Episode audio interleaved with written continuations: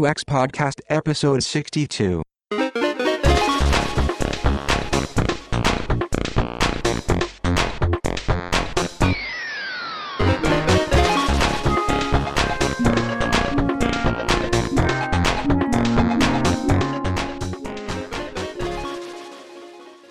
This is UX Podcast, balancing business, technology, and users every other Friday from Stockholm, Sweden. I'm James Royal-Lawson. And I'm Per Axbom.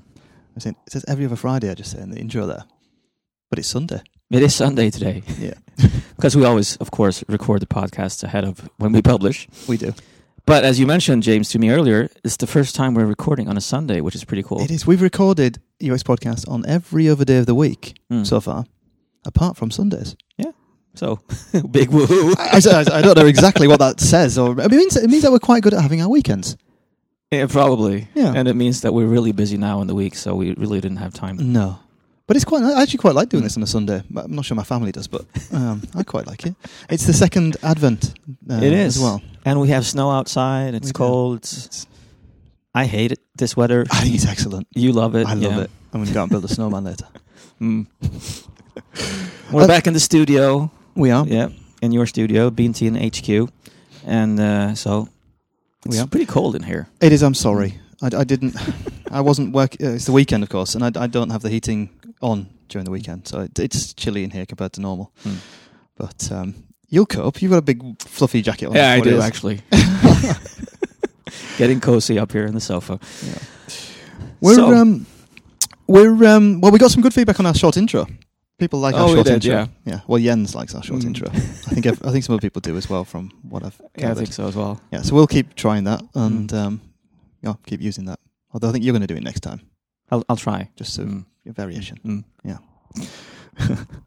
but today we're going to have a link show. Yeah, we've had some great interviews in the past few shows, and uh, Uh, top of now the show. we're gonna just I think be yeah, the two of us uh, for the show. Yeah. So I think it's episode 57 last time we had a, a link show. Oh yeah, Um, and for those of you Mm. who don't know, a link show, um, this is when we take three articles um, that we found during our digital travels and discuss them. Mm. And, um, well, um, today's three articles, shall, shall list all three of them straight off? I mean, we can maybe do that. Just say quickly what they are. yeah. Read them through. Yeah. Um, first up's going to be um, Is your web developer planting hidden customer experience landmines? Right. And then after that, we're going to get on to Take UX to the next level by adding delight. And finally, we will be having Unsucking the Touch Point. Right. And I'm not going to give you any more information than that just now. I think there is some sort of theme here, though. This is like touch points and micro interactions, delighters. We'll see.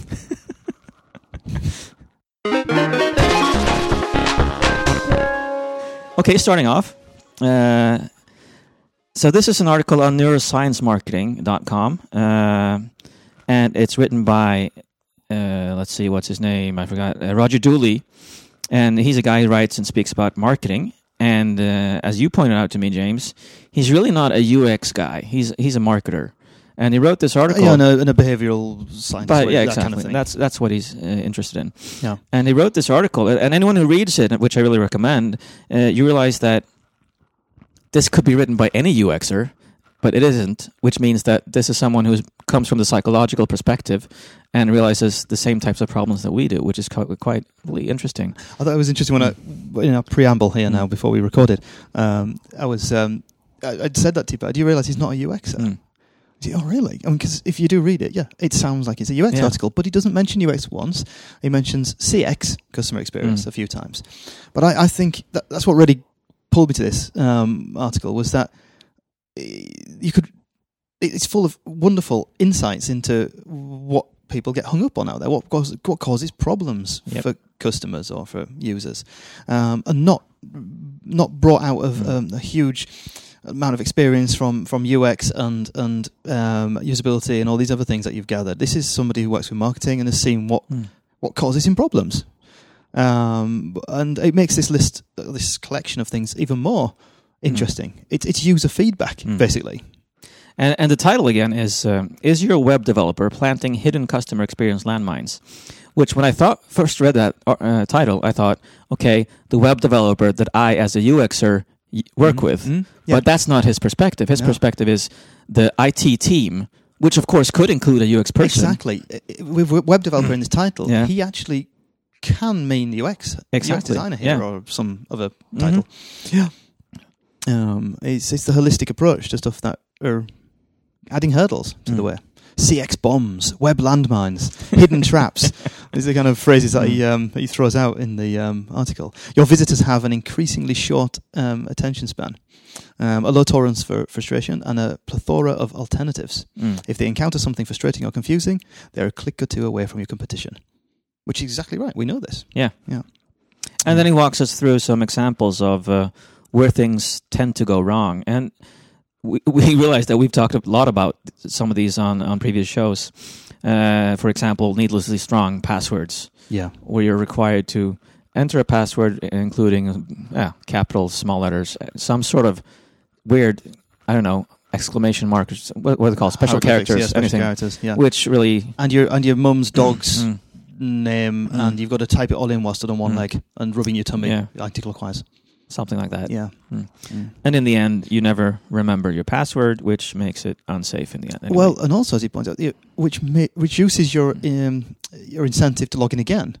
Because you've created a, by by making the password complicated, you've created a barrier right. next time because you'd have to probably request new password. Mm. Suddenly, you're an email away and a click and auth- oh, re-authentication away from logging in.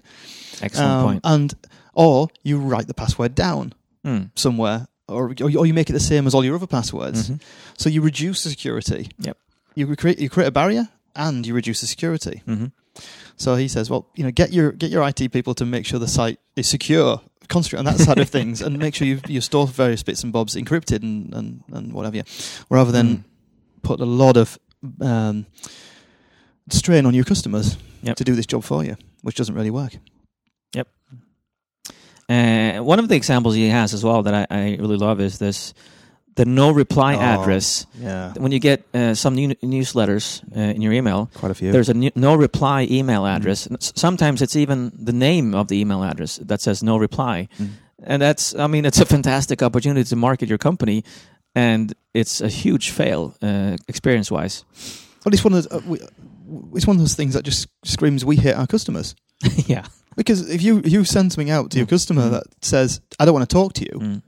what kind of message are you sending? I know I, I, that that one I rant about a fair few Yeah. times, and it's it's um it's it's a oh, it's one of those solutions that's put in place because an organiza- organization isn't mature enough or isn't um, r- ramped up enough Yeah. to cope. Um, so it's forced in as a, as a way of stopping a flow. Stop you know you close the door. Yeah. Um, not because it's a good thing, but because you can't cope. I know. And it, Yeah, it's scary, actually. It's scary. It's scary and sad. you you start talking to me and then you you close your ears and say that well you can't talk back No. yeah, it's really weird I like the session timeouts as well that um, he mentions. Um, that bugs me with my banking Mm. um, and other, some of the other things that you um, you can just like go to toilet and come back, and you, you've got to relog in with your dongle and your code and your Mm. SMS confirmation code and things. Mm. Just because I walked out of the room for a minute, Mm. um, the, I mean, it shouldn't be quite that hysterical Mm. in a lot of cases. Yeah. Um, you've got to be a bit sensible. I mean, the um, oh, I, I think you you would hope that you would do testing and analysis there to see okay, what is a what is a sensible timeout? Mm. Because you're balancing here, you're balancing security supposedly and and user behavior, and if you find that a short timeout actually throws out eighty percent of your users during a normal Yeah. session, you're going to create a lot of uh, you know irritation, and you're going to really pee off a fair lot of people just to stop maybe those just kind Yeah. of one in a million times when someone hacks or comes man in the middle of Mm. an attack and um, and takes over. Yeah. um, yeah. It's it's very easy for an IT department or someone to decide, oh, we'll do it at thirty seconds or two minutes Yep. without thinking about the consequences. and it, on that note i actually have to mention since we're talking about logouts uh, and being logged out automatically actually according to the web content accessibility guidelines you're supposed to have something that allows you to uh, actually restart the session before being logged out. So you're supposed to have sort of a 20 second period to that where with a message that says you're about to be logged out. Do you want to stay logged in? Mm. So that's something that you really need to implement if you're going to be uh, adhering to the accessibility Yeah. guidelines as well. Yeah, but from a Mm. from a um, well a user experience side of things, and that's really sensible. It, it is. you're you're giving information, relevant information, Mm. uh, the relevant point to allow people to make a, a good decision there. Yep. No, that's that's that's that's good rather than just being straight thrown out. But, Oh, um, and this uh, final example is actually disappearing form data. And I saw my wife doing this this morning. hmm. She was searching for the Veronica Mars uh, DVD box set uh, on a website, and she accidentally Oh. wrote Veronica Marsh uh, in the search box. And she went up to correct it, and she had to write everything from the beginning again. oh no. That that could just as well have stayed uh, the way she wrote it before, and she could just uh, change the last letter. And I think that I've seen that in a lot of user testing actually, where people actually misspell something, hit enter, and realize, oh, I spelled it wrong, and they go up again to change it, and it's all gone. Yeah, you can't you can't go back. Yeah. No, I think, and I also the whole thing with um, uh, missing the little checkbox saying terms and conditions and so on. Mm. Oh yeah. That, um, uh, that's bizarrely hidden Mm. on a lot of um, websites. Um, so much to the point that you can fill in everything. You you click the big, you know, you click the big green um, next button, you know, buy now button or go to payment, and then it kind of throws you back to the form and, and says, you know, you've got to accept the terms and conditions. What do you mean? Where, where's that? Mm. So then you start your hunt. And you work your way down the form, Mm. and you look at everything. You say, "No, I filled in all that, filled in all that, all that, all that." And then, right at the bottom, below the button you clicked Mm. on to go to the payment, you notice there was a little checkbox that says you accept our terms and conditions. oh, you stood there. SAS, the, the the airline. Yeah. they're one of the ones where I I I often when I'm booking flights miss. Um, you think by now I'd have learned how to do it, but I, I quite often miss their terms and condition checkbox. And uh, uh, and always when it's anything's below the submit button as well. Usually when you you see these buttons where you keep me logged in, Mm. that's a typical example. Oh, sign up to our newsletter. Yeah. And that checkbox, keep me logged in, Mm. is below the submit button. Mm. In 80% of the cases I've seen it. And so what happens is you're, if you're navigating via keyboard, you're tabbing, Mm. and if you want to do check that box, you have to tab, and then you have to go backwards in the flow Oh, to actually submit. it's, it's fascinating that you've got that the, the clear call to action is Mm. the submit form, Mm. but it overrides these checkboxes in a lot of Yeah. cases because they're right at the bottom or even below Mm. that button. So you you get drawn to the I finish now, go forward. Yeah. Um, that's I think that's that's my feeling there. Mm. Without talking and checking with all these form experts, Mm. that just checkboxes are a bit difficult at times because I think it's easy to skim over them Yeah, absolutely. I compared to totally- compared to yeah. a field where you actually fill something, especially Mm. when that kind Mm. of name, address, Mm. details, when you've telephone numbers, you've you've filled in like Yeah. seven or eight fields, then suddenly at the bottom you've got Mm. a checkbox. Mm. It's it's kind of easy And actually, to actually skim. the, the default uh, version of the checkbox is actually quite tiny in most browsers. Mm. Uh, so that's actually something I would recommend people to style to make it more Mm. stand out more. Yeah, absolutely. So, what conclusions do we draw from Roger's article here?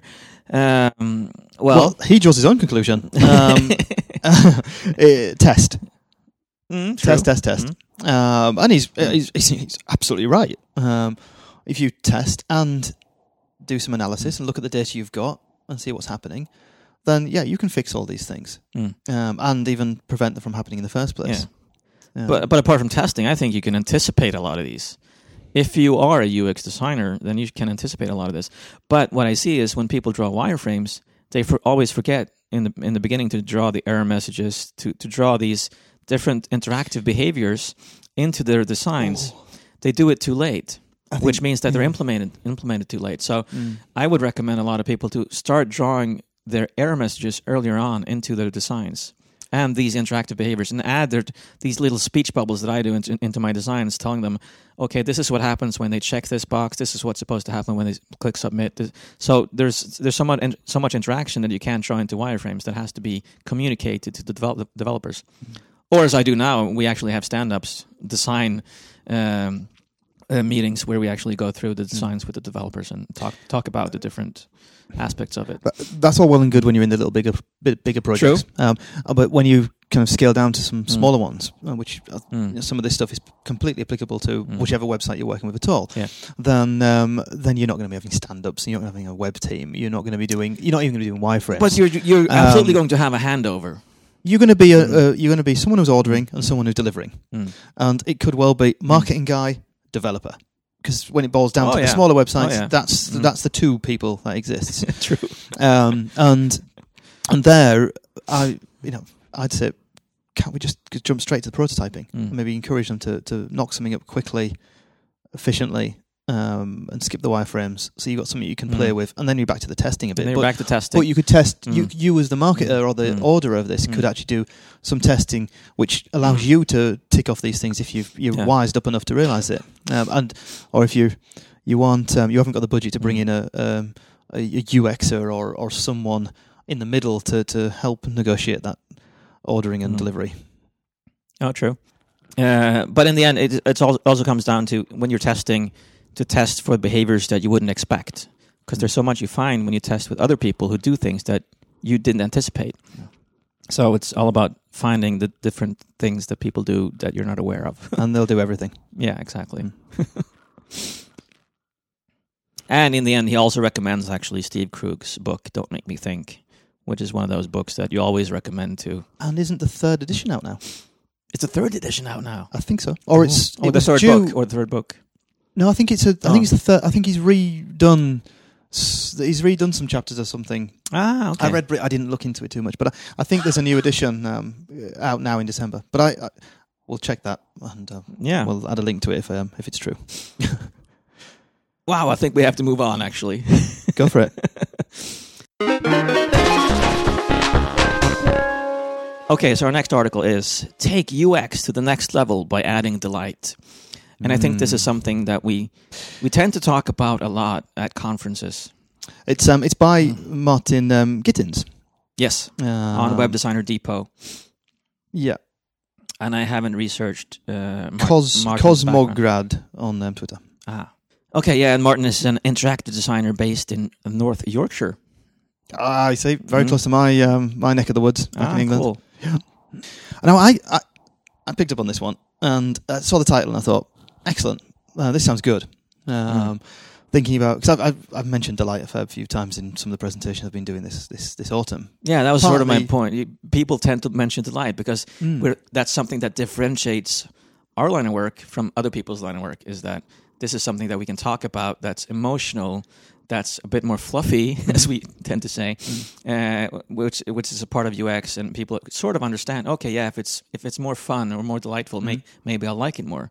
And you talk about Apple and so forth. Yeah, but also I've, I brought it up um, a few of the times when I've, I've, I've brought up Delight. It's been um, in connection with conversations about share buttons. hmm You know, and the position and whether share buttons should be on pages or where it should be, and uh, and I explain about well, ideally you want you want people to you want to capture people's desire to share a page at the point when they feel really good about the article, which Right. is not not above the you know, above the Mm. copy below the title or at the very top. They haven't even read it then hmm um, you know, you'd put it right at the bottom, or you know, so on. Um, if you're going to have it at all, Mm. um, or if you're pu- buying something, you'd encourage them to share it after they've bought something because that's when they've got that buzz. Right. They've they've got they've got a feeling inside. Oh God, I've actually bought this now. Mm.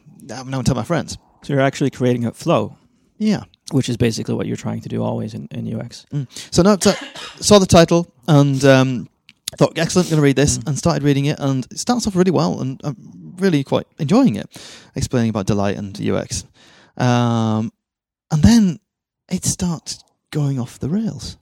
It does. It's, it's funny. wow, my voice is failing me. Do you want to pause a second and get some keep, water? Keep talking, James. No, do you want to pause and we get some water? You okay now? I'm okay now, I Right. think. no, so um, yeah, so it, but then it, it kind of fails because it, it starts getting into the examples. yes. And when you read the examples, it dawns on you that no, he's not got the he's, he's got Mm. this wrong. This isn't delight anymore. It's like he's writing the theory down correctly, Yeah. and then he's giving examples that have nothing to do with the theory. Well, they're not. I think it's one of these common misconceptions. What the examples he give, by and large, are what I would call designer delight. It's it's it's it's delight that's made for experts, Yeah. for for UXers, for Mm. for people who will be looking at this and thinking, "Oh, Yeah. that's nice," Yeah. um, rather than really use really proper delight for the people using the service. And they're also very specific uh, regarding specific sites. So the first one is actually from uh, the Niso pho- photography app online, which I've I've scrolled down that site before. When you scroll down the site, it actually builds together uh, the iPhone with the app, Oh, yeah. which is awesome when you look at it. But I don't know what goal they're achieving with it. Actually, It's gimmicky. Um, it's very gimmicky. Mm.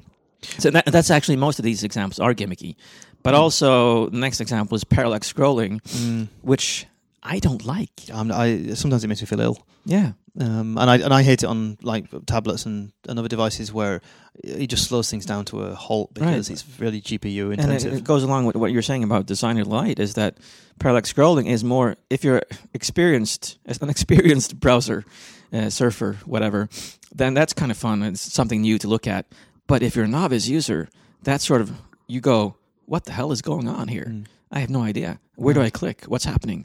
It doesn't behave like you're expecting it to behave. No, I think uh, going back to what he's uh, um, going back to the whole thing about delight um, and difference between designer delight and real people. I mean, um, Giles um, Colborne um, did a talk at um, UXLX oh yeah. this year hmm um, about designing for delight, um, and Giles has been has been talking about or present, presenting about this for three or four years, I think now, and I think he's got quite a good he's got a good way of presenting this and talking about it. Um, he's quite an animated presenter as well. Um, but one of the one of the aspects of, of the, basically what he says there is that you've um, it's but well behavioural delight is one, one of the things that we're talking about. And I think this is here what he's trying to get the point across really, but he's Mm. missing it. He's doing designer delight instead Yeah. of behavioural delight, delight, and that's where you'd have anxiety. So there'd be a there's an issue, there's a problem, there's something you're trying to solve, hmm um, and then you have a resolution. You've solved, you've sought the problem out, you fix it. Yeah.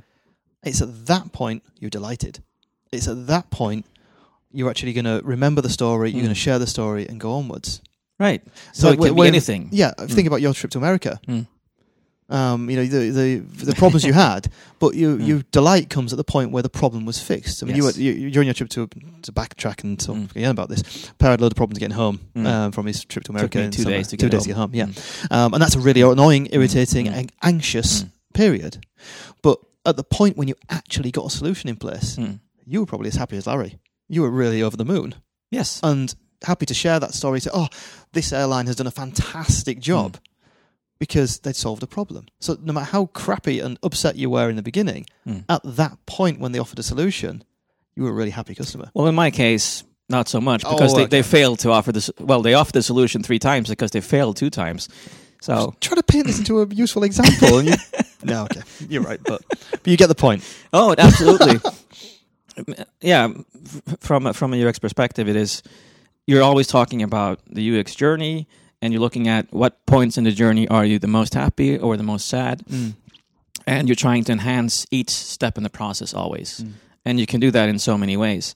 Uh, what's happening in this article is that he's trying to take general design fantasies almost Mm. that are quite fun to Mm. look at, but they don't solve a specific user's problems really. No, Uh, they're just something to remember by how different they were from anything else, I think it's, not it's, by how well they'd solved your problem in the end. exactly. It's it's branding and personality. It is. Almost all of these examples are adding a personality layer to a web service Mm. or, something along those lines. Which is fair enough. Which I, is I like it's, that. a- yeah. it's not to be Mm. ignored, Mm. um, but it's not delight. It's Mm. not one of the types of delight, Mm. unless you unless we talk about say designer delight. Mm. Um, but um, no, I was oh, uh, frustrated by this article. It got it got it got a little bee in my bonnet because Mm. I, I, I and that's thanks to Jars because I think I wouldn't if I hadn't had the reminders about the different types of delight and what delight probably means Mm. uh, from Giles in, in, in May Mm. back at UXLX, Mm. then I probably wouldn't have picked up on this article in that way, Mm. in quite the same way. Yeah. Um, I think um, we on Twitter we got when I talked about this article, um, someone pointed out to me that the W on Web Designer Depot, when you do a mouse over Mm. the the W logo, it spins. Yeah. Um, which you don't see on the the on tablets and, mou- and mobile um, Exactly. until you click. Yeah. Then it spins, Mm. but it basically delays your click. hmm So I'm Yeah. oh, it's a good point. not really sure. And I have a hard time with this sentence as well. I'm surprised there aren't more websites with horizontal scrolling effects. That's worrying. Yeah, I mean, why would you want a horizontal scrolling effect on on the web? Okay, well, uh, some, yeah, of course there are. some sites we've Yes. that are aimed for. Well, they've got they've got use cases with giant screens, and that they're, that Mm. you know that people Mm. are going to make use of that and the real example estate. that it gives, which is a timeline. Of course, that that's an excellent example. yeah, Uh, but again, it's not adding a horizontal scrolling effect just for the sake of it. Doesn't It's- reduce your desire. Yeah, it doesn't Or, really um, make sense. Um, no, delight. Sorry, does desire. Now But- I'm on to desire. But but but when he's talking about the theory again, when he goes back to the text, he says, uh, "Delight is not a gimmick. You're Yeah. deciding for emotion," and he's Yeah. absolutely spot, Spot on. Yeah, he's exactly. Don't overdo it. I mean, it's, it's this. That's um, right. There's some So- great bits there. So with with other examples, I would have like loved this article. Yeah, no, the end I like it, Yeah. and the start I like it. Yeah. Um, but no, sorry, Mm. sorry, Martin, but Mm. the uh, the middle bit not quite there. Um, Mm. Redo the middle bit, repost it, Mm. and we'll talk about it again. well, we're tough. Well, Should we move on? we do that. Ah. Right. So this article is uh, from Adaptive Path, from Chris Risdon, and uh, most people who work with UX uh, actually know about the Adaptive Path uh, company and history, and Mm. we've all looked up to uh, their work. Well, they've been around for an awful long time, Yeah. and they've been publishing great stuff online mhm. for an awful long time too. It's one of those sites that I, along with um, uh, Gerry McGovern and um, and Alert and Alertbox, Yeah. um, well, Norman's Alertbox, Mm. um, Nielsen. The um, those three sites, I remember them from a long, long, long time Yeah. ago. they're sort of setting the scene for how we work, basically. Which, uh, well, that's uh, of course something tough to live up to for them, but they usually do, which is quite Yeah. impressive. And uh, I, I believe this article is uh, spot on as well. So it's called "Unsucking the Touchpoint," and uh, it's Chris Thurston going through uh, a talk he did and uh, writing uh, an article about it about touch points and touch points. Usually, when we talk about touch points in UX, uh, we we tend to go back to examples like so. The call center is one touch point. The website is one touch point. Uh, the physical store maybe is one touch point, but actually those are more channels Mm. basically, and that's the point Yeah. Chris is making here. They're channels and not necessarily touch points. And so Chris is so for the word touch point to actually be useful in our work. Uh, Chris uh, actually makes the point that a, a touch point has to be a point of interaction involving a specific human need, but also in a specific time and place, Mm. which I kind of like. So it That's places two dimensions he adds so to places places the touch point within a context, Mm. so that you can actually look at a customer journey and look at okay, so in this specific moment in time where this person is, what what are we what problem are we solving, Mm. business wise and person wise or customer wise? Yeah. And uh, I get uh, the, the example I thought of when I was reading this article is uh, going to look at opening hours for maybe a health clinic uh, because I'm working so much with health right now. Yeah. But depending on when you when you look at the website, the hours are going to be something that are, is open right now or not.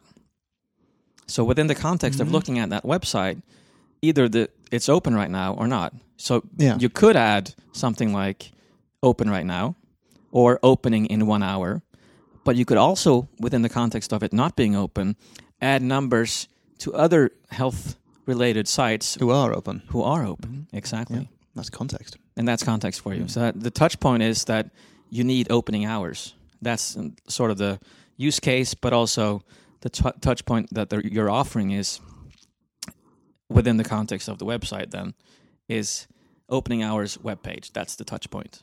Mm. Yeah, it's it's um you, you've the touch point. Yeah, what you need to do. There's, there's, a, there's a task involved at a certain point Yeah. in the journey. Yeah, I think the um I like the from, he has from a is a car rental example, car sharing service. Yeah. Yeah, car sharing service. Mm. So his touch points examples are sign up, reserve a car, begin rental, and get help support. four p- possible Yeah. touch points. Um, I think he, uh, I really like the way that um, um, he he presents or breaks down this into um, a, a structure, a hierarchy, um, and saying that we have the the journey, um, which well, which unfolds over time and has has a number of different touch points in that journey, um, and then a touch point he also calls um, a macro interaction. Right. Oh, yeah, And I, think I like that too because Mhm. it fits in what we're talking about. That Mhm. it's um, when you said about call center. Yep. When when call center is used as a as a ch- as a touch point, it actually means a channel, but actually it's it's kind of more a macro interaction. That it's a it's a big, I suppose, a big touch point, and Mhm. that there's there's more detail and there's more Yeah. levels to what happens, more interactions and touch points within that event. Um, that's what he goes on to. So he breaks down touch points into interactions, Mhm. Um, what actually occurs to support the touch point, and then finally within interactions, you've got micro interactions. Right. Um, and I, I really like that. Um, um, I really like that graphical way of presenting it, Mhm. breaking it down into four chunks. Yeah, I do as well. And and and the point about the touch point uh, also, when you're contrasting it to channels, is that the touch point can involve more than one channel. Yeah. So maybe you're calling uh, a restaurant to see if it's open, and it's not, and you can either listen to the opening hours, or you're what you really want to do is book a table, Mm. and uh, it says that you, you can book a table online on our Mm. website, blah blah blah blah.com. Mm. And then part of the touch point then is the phone and the website. Mm. And where people usually fail here is that they they give the address to your website, and then you have to go start looking for okay, so how do I book? Instead of giving a link on the phone, blah blah blah.com slash book Mm. forward slash book, which would bring you to a website where you actually start the booking process. Because that's one another point he's making here that between the touch points within the customer Mm. journey, it has to be seamless. Yeah, But what you're doing there, if you're just giving it your address to the front page of your website, you're throwing you're, them up to a higher you're level. starting over again, Mm, yeah. and you start looking for because you already know that they want to book a table. again. So you're making them anxious and Yeah. irritated, and yeah, reducing their delight, Yeah, potential for delight. which I think actually go, goes along well with the two articles we discussed earlier here with yeah, the micro interactions. What's what problems are we creating for what developers creating for for our users and so on. yeah, the hurdles Mm. and the hurdles and barriers we're putting in their way. Yep. Um, go back to the first one there, um, because at the end, yeah, because when you've gone through the when you've come to your at the end of a touch point, then you Mhm. should be delighted. Exactly. and you, yeah, as as few hurdles on the way uh, as possible. And he also has four uh, qualities of, of each the, each of these moments or touch points uh, that ties in well with what we talked about earlier as well. Is uh, appropriate within the context and culture, Right. which I think is a something we talked about a lot. This is this is the moment when you're interacting. the moment when you're interacting Between- exactly. yeah, user and cus- Mm. and organization. Mm. So you're actually appropriate when you're answering the phone on your Mm. voice. That restaurant is you're using words that that fit with what you expect. Yeah, in that yeah, from that cultural perspective. Yeah, and yeah. you're offering the the possibility to book online. Mm. It has to be relevant. So meeting the needs, it has to be functional. I suppose that, that, well, that ties in what you said about the not throwing them up to the wrong level. Like if you- Exactly. if you're booking, lead them to Mm. booking rather than lead them to the start of your website because yeah, it's uh, meeting the Mm. need. It's, it's not meeting the needs as well. Mm. Right. Yeah. And it has to be meaningful. So you don't throw in a lot of other content there, like you're Sign up for our newsletter before you've actually managed to book. right, something like that. Mm. Perfect. And now I like this. He, he talks about endearing, Endearing. Which ties in well what Martin was talking about with delight. But the words he's using here to explain endearing is subtle, playful, creating delight. So here comes the personality side of things. The branding Yes. comes in again, Mm. and yeah, that is an Mm. aspect of. It's a valid aspect. Um, yeah. And I like what he's saying about subtle. I like that Mm. word because Mm. it's it's something that you find and it's you sort of like that you found it, Mm. uh, but it's not obvious from the get go. yeah. So it's not something that's thrown in your face. It's something that you just experience and Mm. remember it because it was sort of cool. Mm. I think we um, Mm. we talked before about um, microcopy. Yeah, Or, well, micro interactions, but microcopy in particular. We've talked we about that you I can like that. Yeah, you can have some some real subtle fun um, with with very small details, Mm. which does tie into what um, Martin was saying. But it's not. Oh, I'm going on a little bit about it now. But it's not really desire. It's it's something else. Mm. Um, but it's so hard to explain. Oh. It is. yeah. Are we proving that? Perhaps. Um, only good touching. Uh, that's a really good head. Right at the end of the article, it's only good touching. Um, that's, that's not a heading you want to take out of context. Okay, so to explain that, Sorry. well, well, what Chris likes is that the word touch is in the word touch point yeah, because it brings the human human aspect Yes. to it. of course. Yeah, Yeah, which is which is crucial to remember yeah. that we are dealing with. Mm. And most people, people. can understand the word touch point. And, when- and the whole, whole article is about even though it's a bit buzzword like. Uh, exactly, and yeah. that's his point. That He's making the whole article is about the word touch point and how you can make the word useful. rather than So leave I, it as I'd, a I'd like marketing. I'd like for more people to actually use the word touch point, but within the right context. Always again. yeah. I, I remember um, this is one of the buzzwords people tend to hate Mhm. because we're not always in agreement with what we mean. But also, I, I mean, I've talk, been out talking about conversion, and people hate it. They like wince when I say the word conversion. It's like, oh, you always talk about conversion. What does it mean? yeah. It's, it's, it's just a buzzword. And people think it's gonna go away, but that's not never gonna go away because like the basics of anything you do is conversion. Help, he's helping people meet goals. Right, So what we all Maybe do. sometimes we need to find other ways of of uh, explaining that, but Yeah. Oh, we could do a whole show about that, maybe. mm, we probably could. Yeah. and um, I like here it says um, um, as, as a way of explaining um, touch points um, or the goals. At this point in time, how do we meet the need of this person? That's that's kind of the question. Whether it's conversion or It touch is. points or yes. whatever, Mm. that's really what we're doing Mm, um, in in across the board, mm, um, web or app or anything. mm. We're we're answering questions, we're answering needs, Right. and trying not to stand in the way of it Right. or distract them exactly. or And, how- irritate them. and in that in that sense, also, how do we meet the need of this person? How do we get them to the next step Mm. without having them have to need to backtrack something? Mm. Just have them moving forward all the time. Yeah. And keeping in mind the holistic aspect of this, Mm. that well, you know, just that bit and point on the website now is part of a bigger picture. Mm. Um, and you are a person who can Mm. Two clicks away from a competitor, like we said in the first article today. Mm. If something goes wrong, then you can Mm. give up and go to another one, um, Mm. or you can pick up the phone and ring support Mm. instead of using the web form. Right. Um, And I think a big takeaway also is that you don't offer 100 li- different links. You don't make it the users. Uh, the comp- you don't add the complexity on the user side. You need to make offer as few possibilities as possible. You can only do that by being someone who helps the user get to the next step, Mm. and then you offer maybe two or three maximum options on your site. Mm. And how many people do that? Not even me.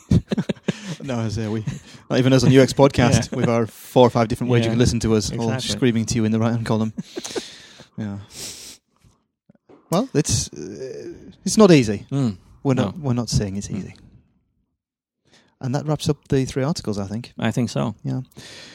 We've. Um, I think you did manage to get a thread through that in the end. A Right, thread, I hope a, so. A theme A theme, yeah. um, through it. I, Mm. tie- I realised when we were talking through the last article, as as I started referring back to the other two, exactly. it started to click in place the, Yeah. the connections. Because Mhm. I, I wasn't as convinced about you as you were about the, th- the, Yeah. the common theme, but now I see it. Mm. I like it. Good. Thank you, Ben. You're welcome, James. oh. Well, um, we're we're rapidly heading up towards Christmas, Oh, yeah. um, and we've we're not going to stop recording for you. of course of course not. We'll battle through. Every Um, other Friday from yeah. Stockholm, Sweden. Yeah. It's us. It's just an intro, and um, well, we haven't quite decided on the next show yet. We no, we haven't. Yeah. think it could well be a podcast. Podcast. Mm. We'll see. A meta podcast. Mm, that'll be fun for us. Mm. Um, but um, I'm going to try a new outro now as well, just to warn everyone. Go for it. And I'm not completely sure we've got this one right, but I'll I'll try. Mhm. Don't forget to visit uxpodcast.com because then you'll find the links and the resources that we mentioned in this episode, and also sometimes a transcript. Um, that takes a little bit of time to get up. Mm. Um, if you've enjoyed the show, then please spread the word, tell your colleagues and friends to listen to us as well. And you can find us on iTunes, SoundCloud, SoundCloud, Sound, SoundCloud. Yeah, SoundCloud. I say right. yes. It's felt wrong. Stitcher, Facebook, Google Plus, and Twitter. As UX, uh, we're UX Mm. Podcast on all of those things. We keep failing at this. There, there's too many options. How do you do? Somebody give us advice on how to do that in a good way. How do you actually allow people the options of subscribing, but only do it with one, one call to action? That's impossible. It is impossible. We're available everywhere. Thank you for listening, Remember to keep moving. and see you on the other side. You've been listening to UX Podcast with James Royal Lawson and Per Axbom. Visit uxpodcast.com for more episodes and to subscribe to the show. UX Podcast, moving the conversation beyond UX.